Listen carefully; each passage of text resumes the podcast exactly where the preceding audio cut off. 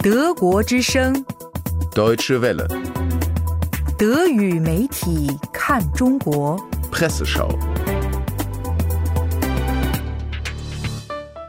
法国总统马克龙周一开启了为期三天的访华之行，这不仅仅是他上任以来的首次访华，而且也是第一次真正意义上远途出访。在过去几个月里，他的足迹基本上局限在欧洲、北非和阿拉伯地区。新苏黎世报驻巴黎记者 Andreas Rüsch 注意到，爱丽舍宫这次特意强调。马克龙是中共召开十九大之后首位访华的欧洲国家领导人。巴黎意在强调，十九大确立了中国未来几年的政策基本走向，习近平的权力地位也同时得到了强化。法国乃至整个西方世界都面对着一个同样的问题：如何看待中国在十九大上彰显出的对世界大国地位的追求？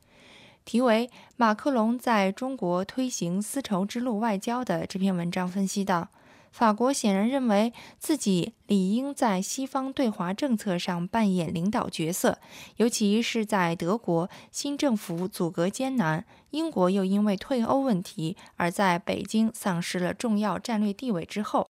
马克龙则希望利用这一机会，大力扩展法国的全球影响力。值得注意的是，由于英国首相梅一再推迟访华行程，所以中方先接待了马克龙总统，而梅预计将在一月底才到访北京。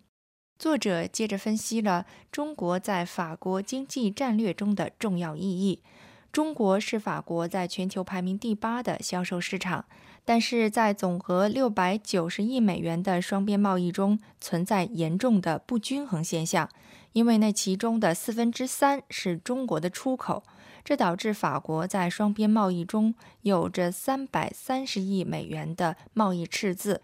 这次马克龙访华，除了夫人布里吉特夫唱妇随之外，随行的还有经济代表团。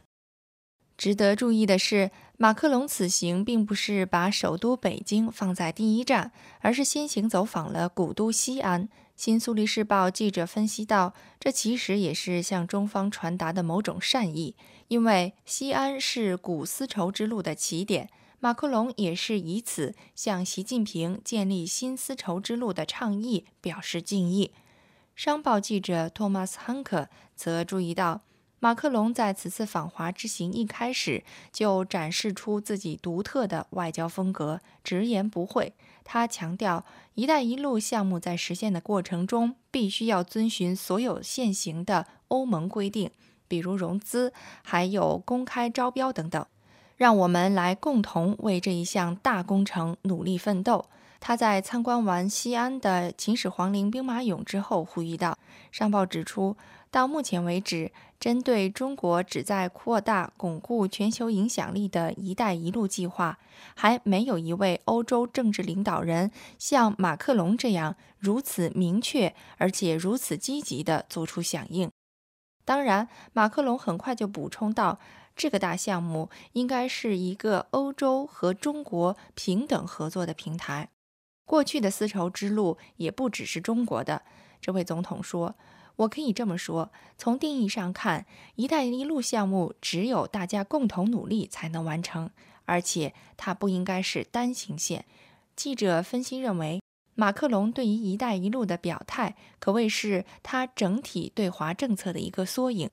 他认为，欧洲应该将中国的强大视为机会，而不应该试图阻止其崛起成为世界大国。但是，同时要强调维持透明度和遵守规则。在特朗普带领美国告别多边主义的时候，马克龙则希望把中国拉进多边主义合作圈。